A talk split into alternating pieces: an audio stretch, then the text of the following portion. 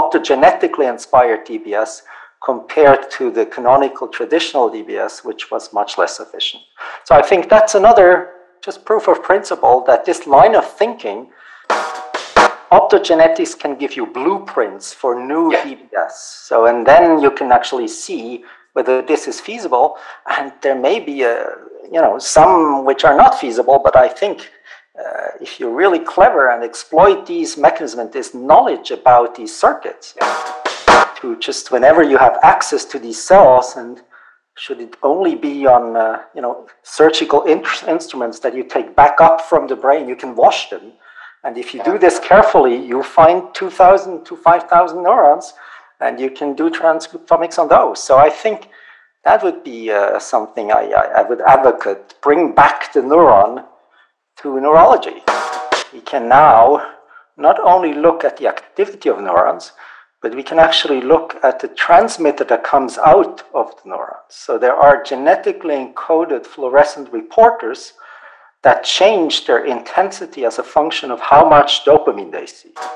Making a hypothesis that this cell projects from A to B, you're actually looking at the entire projectome and uh, there have already been a number of surprises from, from that kind of, of. I think it's an illusion to believe that we can be can direct research too much towards potential applications.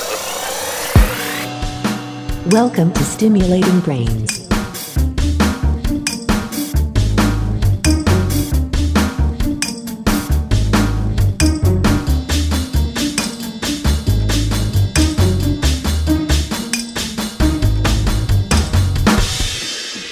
Hello and welcome back to Stimulating Brains episode number 20. Today it's my great honor to present this following conversation that I had with Christian Lüscher, who is a neurobiologist and full professor at the Department of Basic Neurosciences of the University of Geneva. Christian is also an attending in neurology at the Geneva University Hospital.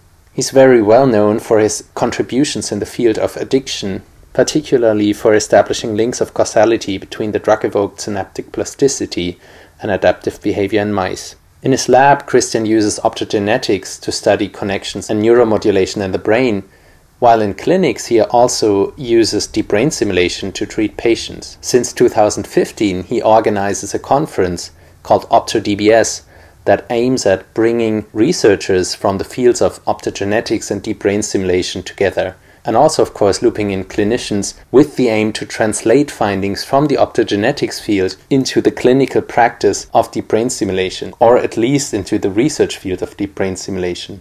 In his own work, his lab has created evidence with optogenetics to reverse some sort of addictive mechanism in the brain that he could also then reproduce with deep brain stimulation in the same mice. So far, the last step to really translate this into clinical practice or test this in humans has not been done. But with OptoDBS, the conference, in mind, he really wants to make such translations more frequent in the field. It is my very great honor that Christian has asked me to co host the OptoDBS conference this year in Geneva. So, in our conversation, we also talk a bit about the concept behind this year's conference, what we expect as highlights of this year's conference. And we also, of course, want to invite you all to join us this June in Geneva for OptoDBS 2022. So, if this conversation and this type of reasoning behind bridging optogenetics and DBS is interesting to you, why not consider joining us in Geneva? It's also one of the first in person conferences that will happen now that the pandemic is a bit more under control. And um, we're really looking forward to fruitful exchange in, in the field um, at an in person conference in beautiful Geneva. The OptoDBS conference has a mechanistic focus so we're really inviting people that are interested in expanding our knowledge and mechanistic insights of deep brain simulation and optogenetics. And to me, as a participant in the last conferences, it was really one of the most insightful conferences I ever participated in the field of deep brain simulation.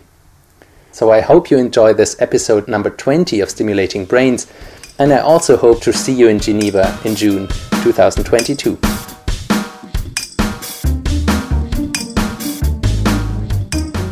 So, Christian, thank you so much for taking time um, to do this interview with me. Um, I will have more formally introduced you by now. Um, so, maybe we can directly start and to break the ice, um, what do you do when not involved in research or medicine? Oh, okay, Andy. So you're asking me what I'm doing when I'm doing nothing. So I have two passions that I uh, really uh, do uh, in my free time. Uh, one is cycling, the other is photography. So the road cycling is something I really like to do. Uh, obviously, it's a, it's a physical exercise that I'm looking for. We don't have enough of, of that in the provision that we have, but it is also it's just the experience of geography. I I really take great pleasure in exploring landscapes uh, by just cycling through it. You know, this is real mountain mountain cycling, right? That, sure, absolutely. I, I, you know, I, I road cycling. So uh, there was one uh, trip we did from Lake Geneva to the Mediterranean Sea, and so obviously from Thonon to Menton, and uh, you know, I sort of knew that there are mountains in between, but now actually I know. So and I know how how how high they are, how they steep they are. And it's really it's just a great exercise to experience your surroundings. Beautiful. So this is one of the things I really like to do a lot. And the other one is photography. And it's something I started when I was a teenager, uh, already in the dark room, develop, developing uh, film and, and, printing the prints yourself. Now it's mostly done uh, digitally, but I still I like it a lot. And, and so uh, my passion has always been with the large format. So I have already with the uh, in the beginning we, we we had I have the Mamiya RZ and, and and so that gives you gives you these big negatives and you can then blow them up and you you really have a very crisp image. And now I sort of uh, emulate this uh, by uh, taking uh, many pictures that I, that I stitch together, and that gives me a very high resolution. So this is one thing I I really like to do, and probably as you know, uh, I also take. Portraits portraits of colleagues this is a series that i started six years ago of the uh, whenever i'm invited or where that i meet someone then in the end of a discussion i ask permission to take a portrait and that uh, then made this uh, website and the series of the famous neuroscientists in their natural habitat. So I uh, yeah, that, that is such a cool uh, project. I've just seen a, a, photo of Jens Volkmann that I think you took in in Würzburg uh, uh, as well in that series. Is that going to be a book one day, or or is it? Um, is there any plan to make that? I don't know, or is is well, you see, I mean, I think the website is the best way of showing it. it yeah. They're so diverse. There's so many different ones, and and so some that come to memory, which I really think are really special, are like uh, with Elena Cattaneo, who is a neuroscientist in Italy and also a senator for life in the Italian Parliament. She brought me to the Parliament, so uh, that was a wow. was a great shot at the entrance. The guards watching over her. So that's the kind of thing that I think, or, or just very recently last year uh, Carmen Sandi, who is a, a very distinguished uh, scientist, gave a plenary lecture in uh, Lisbon. And, and, then at the end, I took her in front of all these empty chairs with the signs of the COVID uh, spaces on it. And so I, I think, yeah, it, it's great. I, am looking for trying to uh, see something in people. And uh, yeah, I think I'm, I'm going to continue this. Great, yeah, please do. So, so we can also link to the um, site on the show notes. Um, now, speaking a bit more about science um, already, what, what were like key turning points in your career? Who were your key mentors? Who stuck out? What changed everything? Yeah. Sure. So, so I'm I'm an MD by training, and so at the time I did my MD, there were no MD PhD programs available in Switzerland, but I was always very interested and drawn towards uh, science and actually neuroscience from the beginning. So for me, it was clear that I wanted to be a neurologist.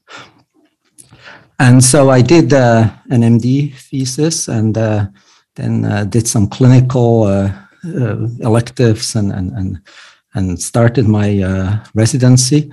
But then what really made me the scientist I probably I, am now is when I started studying synaptic transmission. And that happened during my uh, postdoc at UCSF with Roger Nickell. Uh, was a great mentor, was a uh, interesting and, and very stimulating environment in that lab. And so that was something that really stuck out. So that that is certainly something where I where I did learn a lot. And the other person probably particularly also in the context of what we're discussing today that uh, was important to me was in 2010 uh, in Geneva, uh, Pierre Pollack was hired as chief of neurology. And so Pierre then, uh, who really has firsthand experience and then part- participated in inventing subthalamic nucleus DBS, uh, then taught me how to do this in practice. And so I, wow. I learned it from the master. And so, uh, so these two people certainly made a big impression on me and helped me trying to bridge basic science with uh, the clinical uh, activists that I, that I, that I always kept.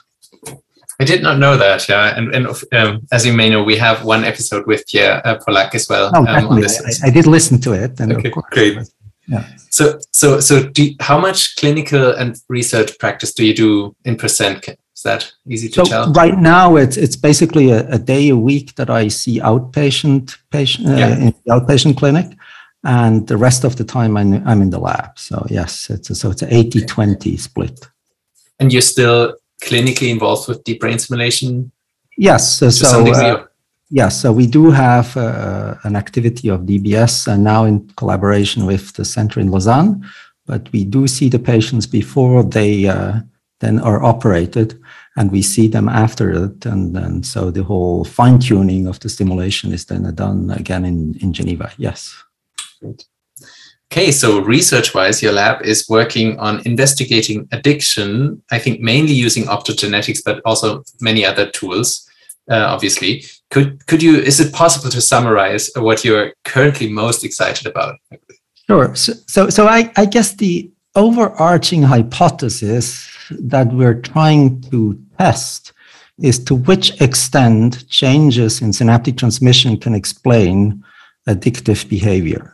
So this is sort of stems again from my postdoc at UCSF, where I studied synaptic transmission and synaptic plasticity, long-term potentiation and long-term depression. And uh, it became clear to me that this would be an interesting phenomenon to study in the context of addiction. And, and that's for two reasons. First, at the time, it was already clear that one commonality of addictive drugs is that they increase dopamine. And dopamine can modulate transmission of glutamatergic, but also GABAergic synapses. So this, this was a very cell biological argument. And, and sorry, you mean increased dopamine in the nucleus accumbens, correct? So for example, yeah, whenever yeah. there is a synapse, a sort of a tripartite synapse, yeah. where glutamate afferents make synapse onto a cell, and at the same time there is an ascending dopamine projection, then this is the outline of a synapse that can be modulated by dopamine. So that that is that's one of them. Then of course the, the, the place where that happens first is the nucleus accumbens. Okay. So that is certainly something. And the other thing, uh, yeah, is that at the time Wolfram Schultz described his reward prediction error signaling in dopamine neurons of the ventral tegmental area and uh, put this into context of temporal difference learning. And so that obviously was also a very uh, a different but equally convincing argument that we should study the convergence of dopamine and glutamatergic transmission. And so that was sort of the from the beginning, we set out to study addictive behavior as a substrate of altered synaptic transmission when dopamine modulates glutamate transmission yes. So that was the that was that's the beginning. And so we, we then spent some years actually trying to understand whether this is indeed the case for all addictive drugs is that they actually increase dopamine because while this was of sort of assumed it's not a trivial question because each addictive drug has its specific molecular target and so, how they could increase dopamine in the nucleus accumbens differs a lot. So, we identified the different cellular mechanisms through which dopamine increases when you take cocaine, heroin, And the first one we actually started with is a sort of atypical drug. It's gamma hydroxybutyrate, GHB, and it's a GABA B receptor agonist. And we were able to show how that, nevertheless, can increase dopamine. So this is one line of a number of projects where we have looked at this.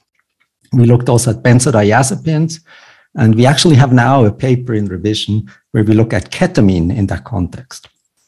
Is ketamine increasing dopamine? And if so, how would it do it? And so that is so these are this is still something we really think about all the time. And then the second sort of line of research was okay, so if dopamine changes glutamate transmission and induces this plasticity, which we in 2011 called drug evoked synaptic plasticity, then the question becomes how does that actually relate to behavior? So, which synapse is responsible for which behavioral alteration? And that uh, was probably from 2010 to 2020, most of our research. We tried to establish links of causality between specific types of identified synaptic transmission changes and adaptive behavior. And the adaptive behavior that we were studying at the time was really some of the very early types of adaptive behavior, such as sensitization. You know, if you give cocaine, the animal runs around. If you give a second dose, uh, then the animal runs around more. So this is called locomotor sensitization. And we sort of try to identify the cellular substrate. And we found that yes, indeed, if MPFC afferents onto a combal D1 medium spiny neurons is potentiated, then that is actually the neural correlate of locomotor sensitization. Because we designed experiments that allowed us to restore the normal transmission, and then the animal would behave as if it had never seen cocaine before. So that was for us, that was sort of an important experiment. Again, it was in 2011, where we were for the first time able to show that beyond this correlation of seeing these changes in synaptic transmission, we did actually have evidence for a causal relationship. That that is a very like I think key um, result. I mean, there there have been many in your line of research, but where you because at least as a layman that I am kind of in this work, you would assume this is a potential treatment, right? It seems like modulating that way with optogenetics first, and I think then you also replicated that with DBS or with electrical stimulation in, in mice as well, could yeah. lead to desensitization or reversal of the uh, oh, adaptive behavior. Exactly. So, yeah. so, before you know, before thinking of behavior, it's just it, for me. This is the first time I sort of started started to make sense that we did have a sort of uh, that we're we're getting at the core of addictive behavior, and so contrary to many other theories, which said that you know, people are addicted because uh, they lose neurons, for example. Drugs are neurotoxic. And so somehow there are neurons dying. And that is the reason why people are having uh, addiction like behavior. We could show that without any loss, just a simple change of synaptic efficacy between two identified neurons was sufficient to drive an addict- addiction like behavior in a mouse. And so this, this causality link for us was, was really a turning point. And then from there, we sort of took it and then started to investigate probably the much harder question, which is which individual are truly addicted? Because with addiction, one of the problems is that so, not everybody. So very interesting. And we, I think we should say that if you give enough um, like access to drugs to to both mice and humans apparently only 20% get addicted. Yes that, that's true. right? And um, so so so your question would now be why is that the case correct? Well so so there are two questions. So why is this the case as you said and how yeah. does it occur in the brain? So now that we have looked into this a little bit we have a fair idea how the brain changes when a animal when an individual becomes compulsively addicted We don't fully know now yet why and, and what are the predisposing factors that would lead in one individual to that and not in others. So that is that is still something we're we're really actively working on. But but the, the questions of which circuits code for the compulsion mm-hmm.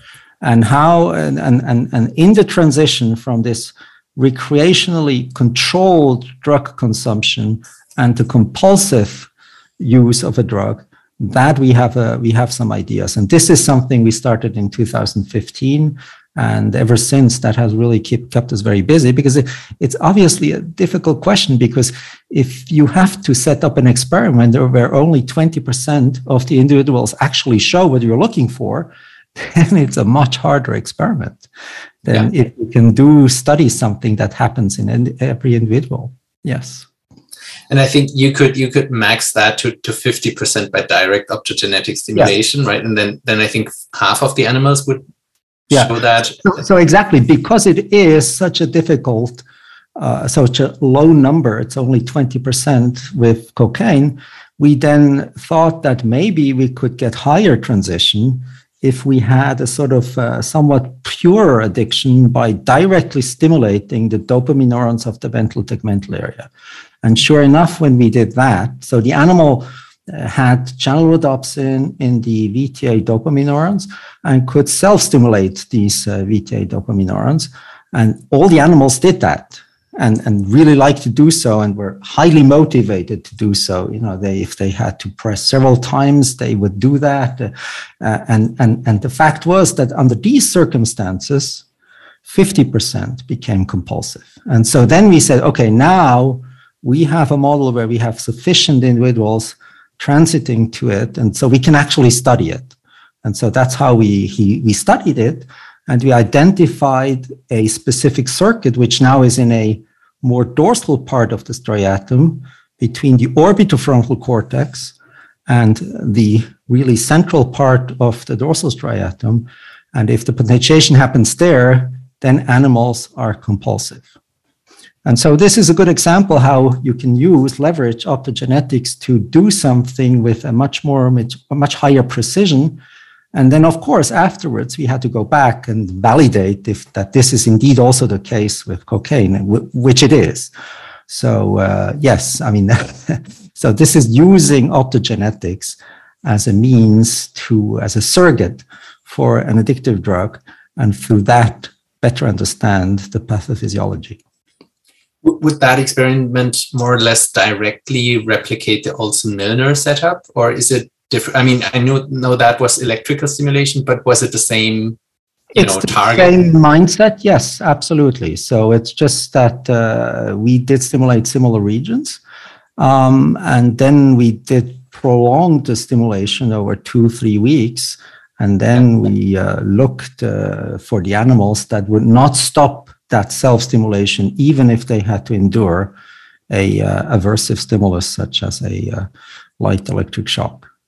Yeah, and so that's how have, we find the compulsive individuals. Okay, and these would have more activity in the OFC or like sustained activity. Yeah, so they have they have higher activity in the OFC, and as a result, the connection between the OFC and the dorsal striatum is potentiated. And so we again then used optogenetics in a different way to show causality because if we took a mouse, an individual, which after all these sense, the, all these uh, experiments, this animal would not be compulsive, right? Yeah. It would stop with the aversive.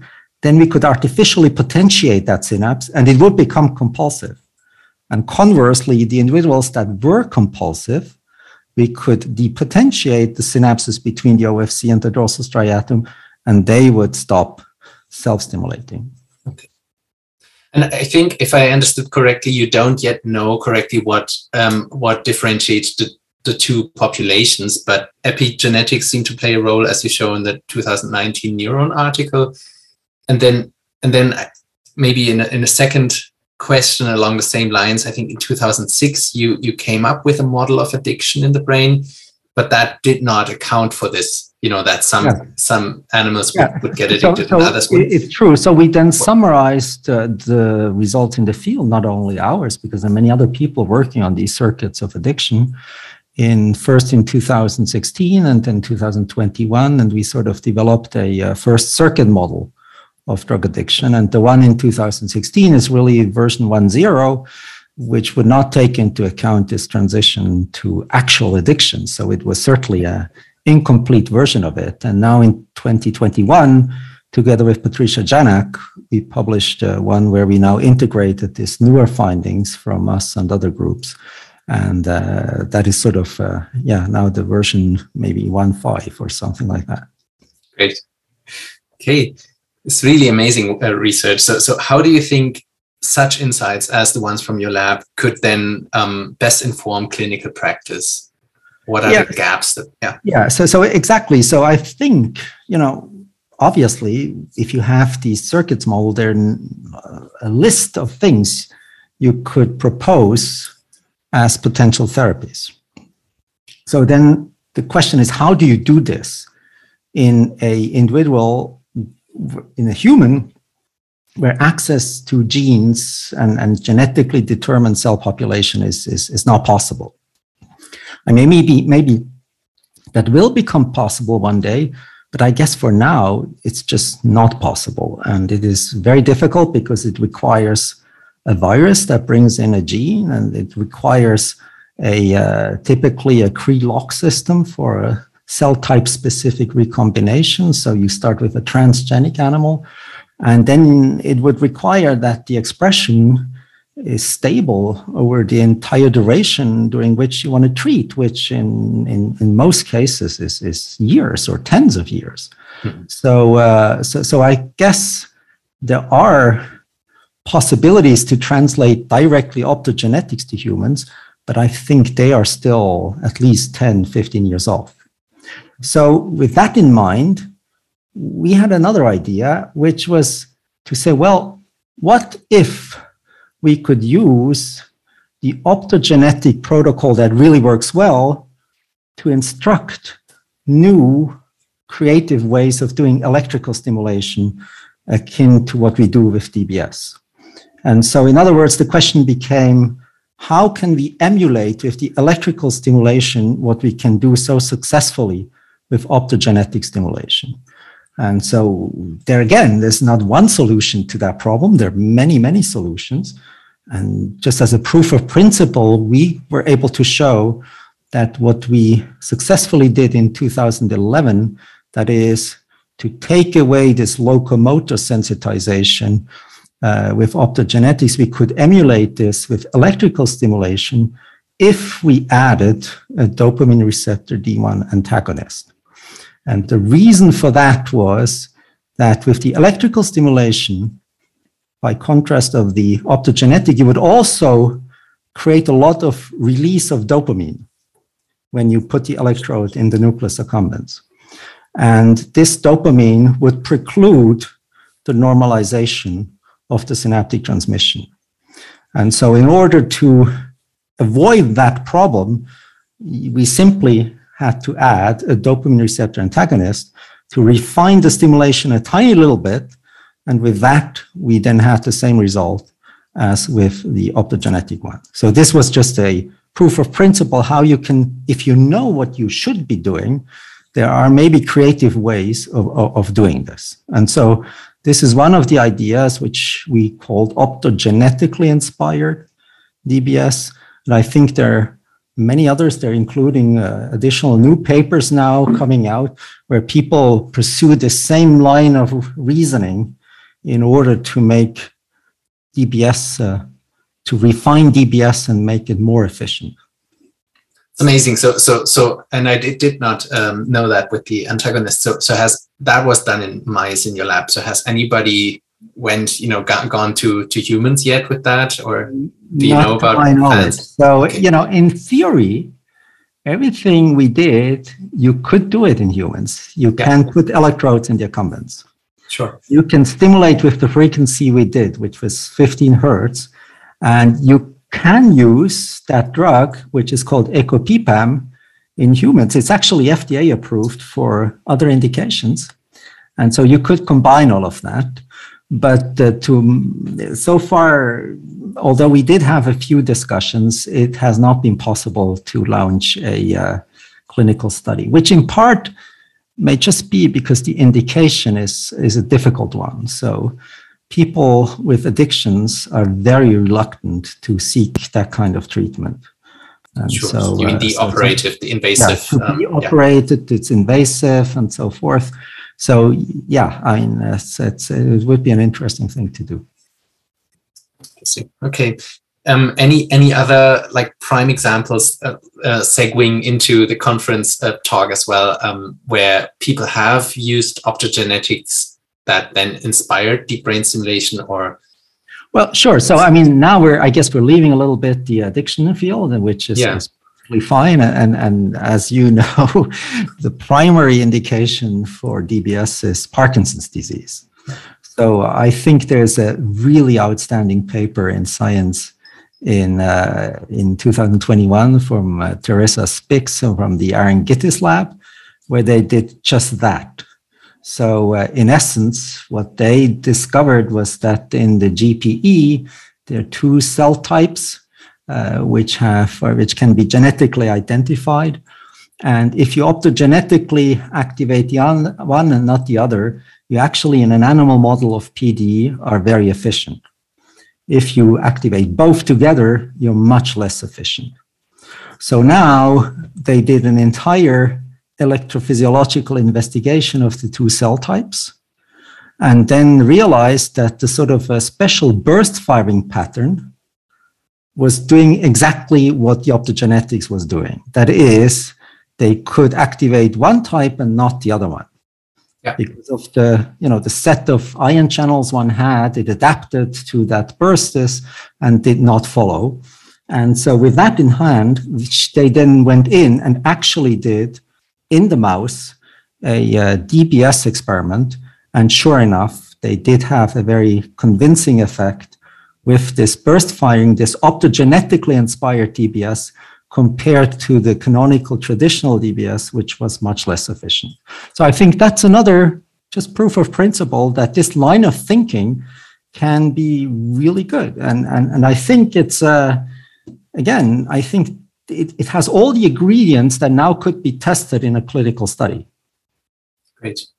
Yeah, so, so the, simply put, with optogenetics in, in the mouse, we can do almost anything and we can be really precise. And now the only question is how do we mimic that And in um, with I, I sometimes call so, it optogenetics can give you blueprints for new yeah. DBS. So, and then you can actually see whether this is feasible. And there may be, a, you know, some which are not feasible, but I think uh, if you're really clever and exploit these mechanisms, this knowledge about these circuits, yeah you can do things that you could not do before. And, you know, most of the DBS I know has never tried to really exploit plasticity mechanism. It was always about changing activity here and now immediately. Yeah. And and so so there are plasticity protocols which can then sort of offline and that would even have the advantage that you would have an effect that is enduring and outlasts the direct stimulation. Yeah. So then maybe you would have to have to stimulate once a week, and then um, that would already be a great advantage for battery life. Amazing uh, concept, and I think that's a perfect segue to talking about Opto, uh, OptoDBS. So since 2015, you've been organizing this biennial conference in Geneva, um, which will also again take place um, this June again in Geneva in Switzerland. So can you summarize what were the main aims? How, how did it come up and what's the philosophy behind OptoDBS? Yeah, so it's it's exactly as you said. In 2015, for the first time, we had this idea that maybe it would make sense to organize a meeting where across the aisle, DBS specialists would talk to optogeneticists exactly with the idea to see how we can learn from each other. And uh, that was certainly a, in 2015 a totally new concept. And I'm really happy that uh, we're now at the fourth edition that I'm very honored to co-organize with you. And so I'm, looking forward to see how each time we do it, the idea becomes clearer and uh, people are getting in that mindset of using the idea of uh, understanding circuits and through that come up with clever new ways of doing DBS. Great, and uh, the honor was, of course, mine, and um, it's it's really uh, um, nice of you to to loop me in, and it was fun to to help uh, organize the the program on maybe more on the DBS side, but but I'm um, I, I must say, oh, it's going to be great. Do. I mean, I, mean it's, uh, I, I, think it's exciting. So the two of us, we sort of represent, you know, both uh, angles that comes to come to it, and and I think uh, sure. I mean, I, am really just, I'm just really excited. For the record, wanted to state that of course you still do most of the, like the work and the whole um, concept, and I'm I'm really honored to be a small part of, in it. Um, so thank you so much at this point. But but do, do you maybe going into that a bit more, looking back to the um, original, like the other um, three editions, do you have some key insights or highlights in mind from the last years or examples where you really had the feeling okay now it clicked or there was this whatever great these two talks that were placed together that did it work out the concept so far well so it, it certainly was first a lot of getting to know each other that's yeah. that's for sure but I do know for a fact that Aryn had some of her ideas uh, during these meetings. Uh, so uh, I'm certainly proud of, of, of, of, of having sort of being able to set the stage that, uh, that they could go and then actually did the work. So that's certainly. And I think the other thing that comes to mind is that uh, during the meeting, we've always put an emphasis on uh, non-PD indications of DBS, such as OCD, uh, and addiction and, and depression. And I think that is also something where I can see uh, some of the talks of Helen Mayberg, how she relates them to uh, the, the latest uh, observations that people make in the optogenetics. Yes, uh, certainly. Great. Um, how, how would you so and, and and we we could could mention that Aryn Gittis is also um, giving a talk this this year. So so it's um, maybe already advertising that uh, really looking forward to that. Or, or another one is, you know, uh, the the uh, using the optogenetics like Alexandra Nelson's does that from UCSF to understand how DBS actually works. Because if you want to study what an electrical stimulation does in the brain, it's very hard because you have a lot of stimulation artifacts. Uh, the sheer fact that you stimulate at 100 hertz makes it hard to see with another electrode what you're actually doing, yeah. even in a neighboring structure. So I think what came in there is sort of the observational limb of optogenetics, that is calcium imaging. So here you have a method that allows you to transfect cells, uh, again, cell type specifically, with uh, proteins like GCAMP, and that allows you to follow the activity as a calcium signal. And there is just no stimulation artifact. So I think through that, and, and, and I know that she has new data that she'll present at the meeting. That's, uh, that's very great. That's also very exciting to see. So you can also use optogenetics to study how DBS, what DBS actually does, because let's face it, we don't ultimately, ultimately, we still don't fully understand how it works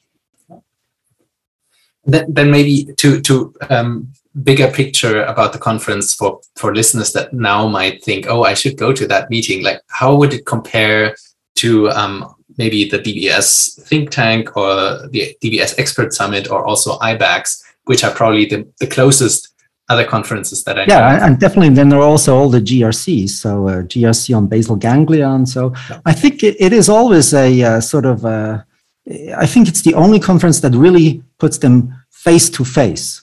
Yeah. Uh, I, I do see that there are many uh, thinking along these lines also in these other conferences that you mentioned, some of which are more on the uh, on the, the, clinical angle and some of which are really definitely on the, the basic science angle. But uh, really having them talk to each other face to face, I think that is the where, where 50% of the speakers are specialists in optogenetics and 50% are doing clinical DBS. Uh, that's quite unique. Great. What, I maybe from the program, we won't go into detail. We, we thought about like, and not we won't speak about specific sessions, but what are maybe key highlights that you're looking for beyond the two talks already mentioned? Well, so, so I'm certainly looking forward to. Uh, we have a good set of people giving us updates on the latest approaches with optogenetics.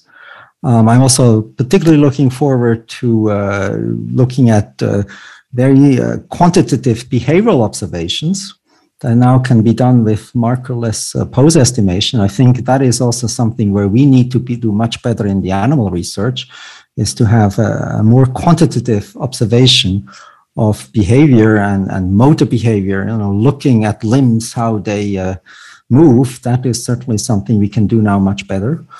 And then uh, first day we're going to have uh, Philip Starr's keynote lecture. So I'm looking forward to that one because it is uh, getting into look discussing what should you be monitoring in the brain of someone undergoing DBS to make it most efficient. And, and, and he has a very creative way of doing this, uh, looking at uh, frequencies, but also on phase and so forth.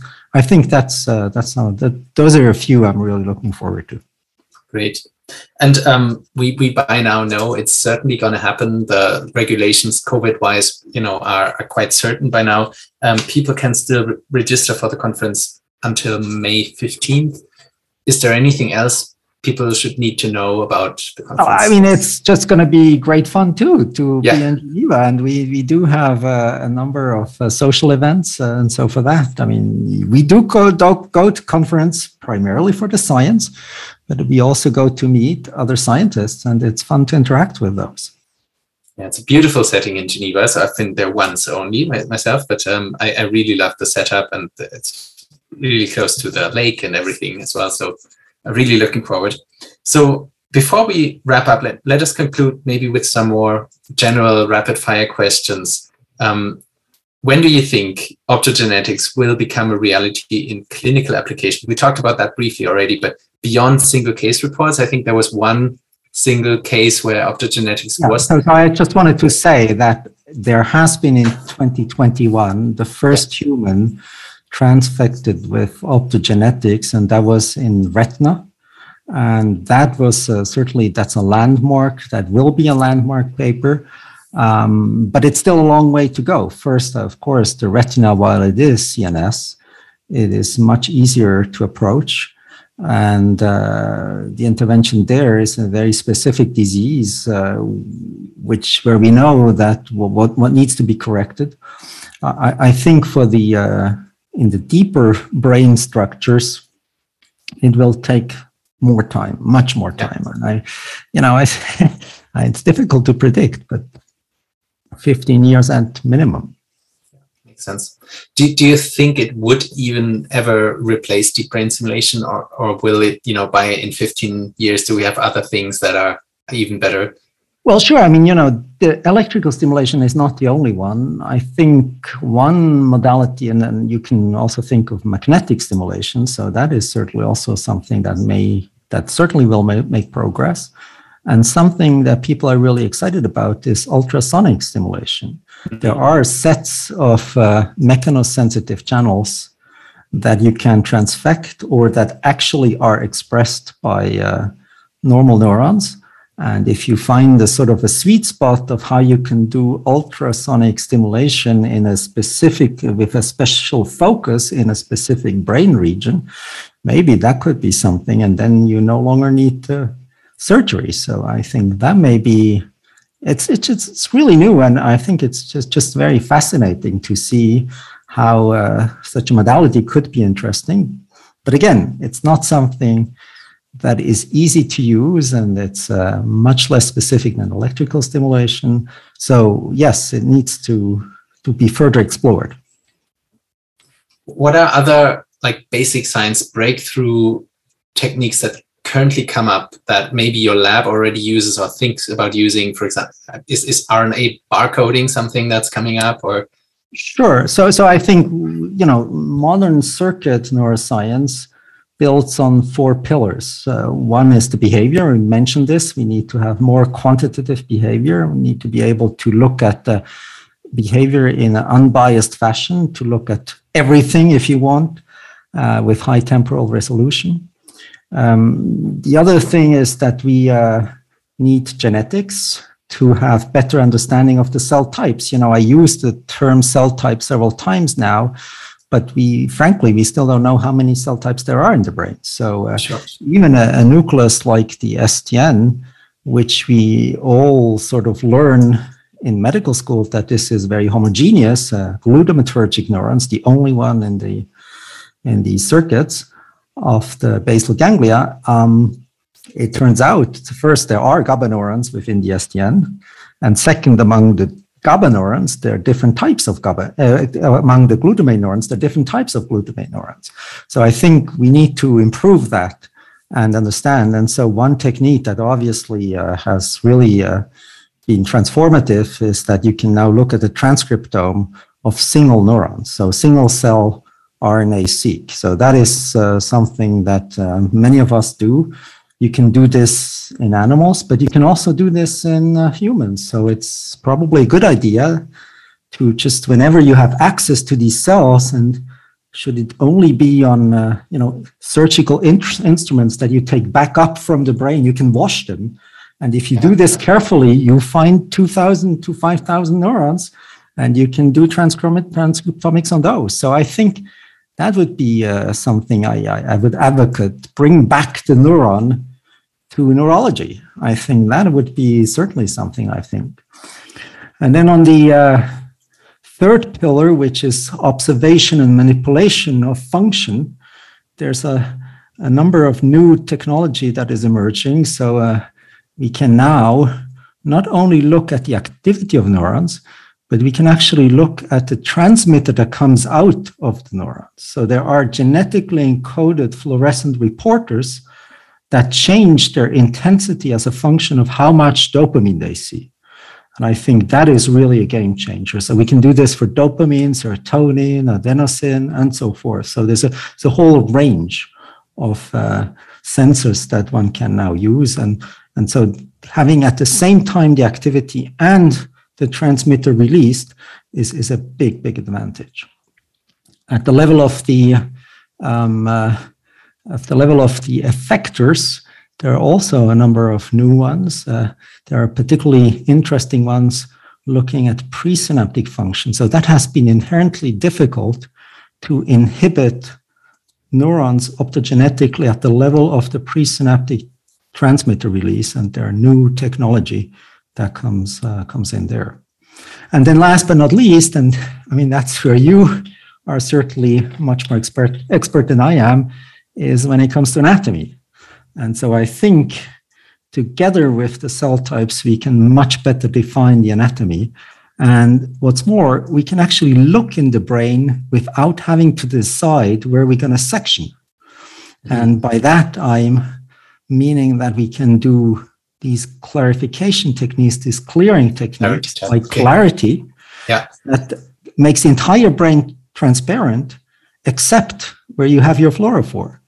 And then you can use a light sheet microscope, for example, and basically scan the entire brain. So Yeah. you're not making a hypothesis that this cell projects from A to B. You're actually looking at the entire projectome. And uh, there have already been a number of surprises from, from that kind of, of, of research. So I think anatomy is, is, is, is certainly. And for all of these techniques, I think what is really what, what I think is really amazing is that you can now in animals also use them in combination of observational techniques in particular that typically are used in patients such as fMRI. Yeah. And so by doing this in parallel, I think this carries a great potential to really understand the cellular underpinning of altered function in humans. I mean, this is one of the biggest, in my opinion, still challenges, is how can you make cellular sense of an observation you do in human with a technique where you do not have cellular resolution. So how can Yeah. you apply the cellular models to these results? And that's true for fMRI, that's true for EEG, and so forth. So I, I think there are really great uh, times ahead where one can combine this and then with advanced analysis techniques really make very clear predictions. So even have optogenetically inspired fMRI, then kind of right in the Yeah. same uh, concept where where you, you know what's going on in, in in the mouse with optogenetics, and then you can measure fMRI and then try to map back um, in humans potentially. Absolutely. Um, yeah, no, no, absolutely. This is exactly what I mean. Great. Um, maybe very general question. Did you ever, and I'm sure you have had like true eureka moments in your research? What were the key moments where you thought, ah, now I understood it? so, I mean, what I mentioned in the beginning is this uh, experiment where we were able to show that by normalizing synaptic transmission, we could restore the initial behavior. That was certainly something like that. But even in situations like that, this does not happen within a moment, right? This is a process where from the idea, and in this particular case, this was an idea we had during a lab retreat. This is some of the really quality time that I uh, that I like a lot, sitting together we did this for an entire week in a, in a small castle in France. And, oh. and during that, we, we were sitting around and we just uh, brainstorming. And then uh, someone had this idea. And then we started thinking of how could we possibly test it? And people said, well, some said, you can't do it. You can do it like this. And, and so, and then until we actually had results that were convincing. So it was a, maybe over time frame of four or five months. So yes, in hindsight, this was certainly a transformative idea and a transformative experiment, but it's not how you see it in the movies where people you know take out something and then they see it immediately and they understand it immediately. That never has happened to me yet. In hindsight at least you can pinpoint it to the moment but but you're right. Yeah I, I can totally relate to that maybe also speaking about failures, did you ever think this was a complete waste of my time or this did not go well? Well, I guess I have this basically every day. And what I'm alluding to here is uh, this increase of administration. I mean, I think that is uh, something which I think is getting to a limit where sometimes I feel it's difficult. But on the other hand, the possibility then to discuss with people in the lab, actual science. They show you new results at lab meetings or with colleagues on the floor. I think that just makes up for, for all of that. So, yes, mm-hmm. I'm still optimistic about science and the future of it. But it has become true that uh, on many levels, whether it's grant administration, whether it's uh, uh, animal experimentation, the whole administrative overhead has become very, very difficult when we met in 2000 like last year in july in berlin you you um recommended the karl Deisseroth's book uh, projections which i um i'm still reading by the way but but have read a bit and it's it, it's amazing. I also really like the audiobook which he narrates himself. Um so in in the, in the foreword he says something like he mentions that the optogenetics research when it began was only possible because of um, basic research that had taken part in, in the algae um, that, that were then used in proteins and algae like decades before that. And at the time, people that made that kind of research never could have foreseen, you know, what that it would be used in neuroscience and maybe even medicine later.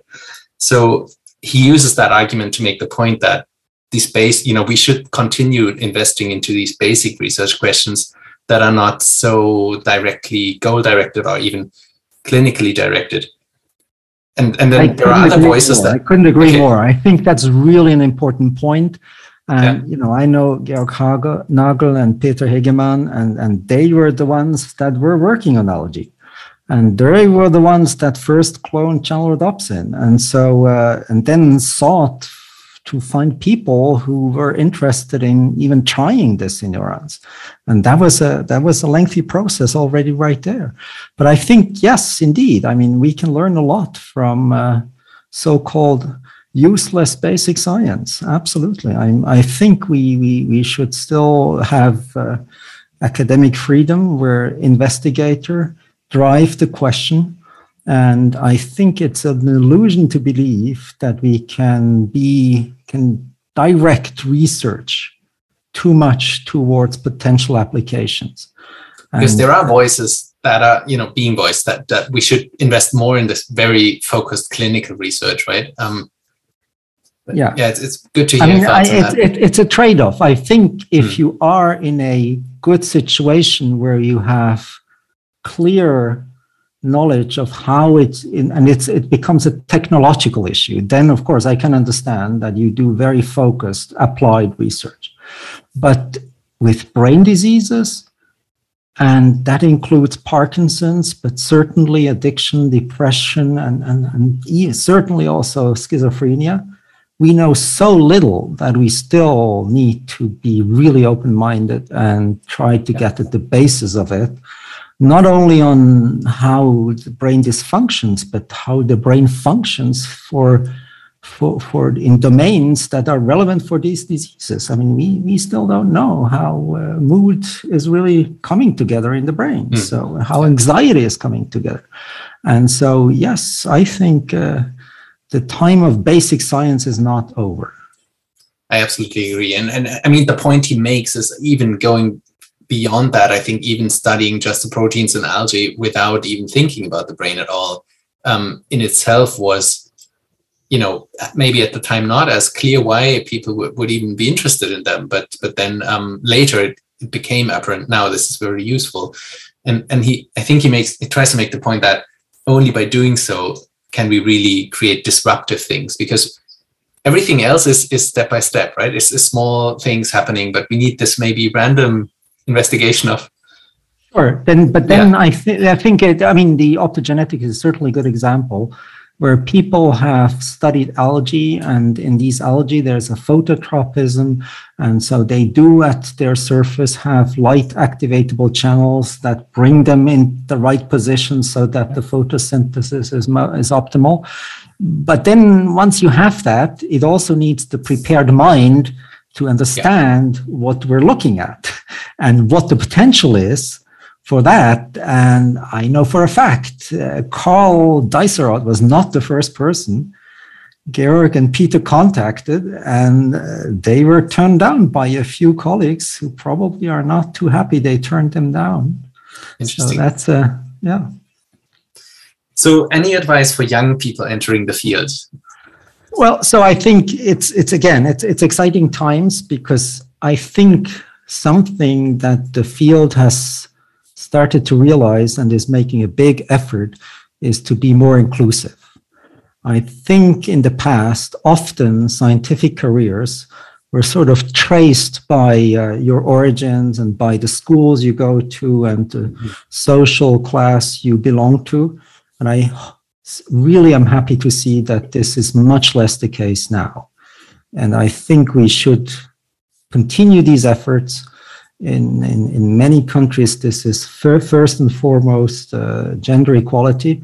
I think that is certainly something. So I think uh, people who are just curious, they should now endeavor into it and not think too much whether they are the type of person science is looking for. And again, coming back to my uh, project on the famous neuroscientists in their natural habitat and their portraits, this is one of the motivations why I did it, because I wanted to show how diverse neuroscientists or scientists in general are. And that the image that we have, the stereotypical image, image of a scientist, is simply no longer true. And rightly so. Love that. so Great. I think that's uh, I think that's exactly the what fascinates me and so for young people is there are many new opportunities and they just just go for it. And the only question and eventually they have to ask themselves do i have that curiosity in me to go and check out stuff? And if that they, if the answer to that is yes they should definitely go for it. Great. Super. So yeah thank you so much christian. Um, have we we have talked about a lot but has there been something that you think we should have covered that we missed? Well, let me think. I think no. I think we have done a, a great job. I mean, you have done a great job in preparing these questions, and uh, yes, I mean uh, the uh, for us, you know, between you and me, one of the big question is how do we then bring really these new concepts to clinical fruitions? And that remains uh, really a, a, big challenge because uh, let's face it, it, it's it's not easy to change clinical practice, and and certainly rightly so because there are safety issues and and and, and so forth. But we need to find better ways of uh, bringing the basic science to the from the bed to the bench side. So let's start with the conference in um, this year Yes. uh, in Geneva. Really looking forward to seeing you in person again, and uh, Yeah, also hope that uh, some some listeners might uh, now be convinced to come uh, join us there. yes. Great. And we still have slots al- also for people who want to talk. So there are possibilities to submit an abstract. We did leave open a few slots precisely for those who have sort of uh, cutting edge research that we would that we could have missed. And uh, we're happy to look. We're looking forward to that. Great. Thank you so Thank much, you. Christian. Have a nice Thank you. Andreas. Thank you. You too. Bye bye. Take care.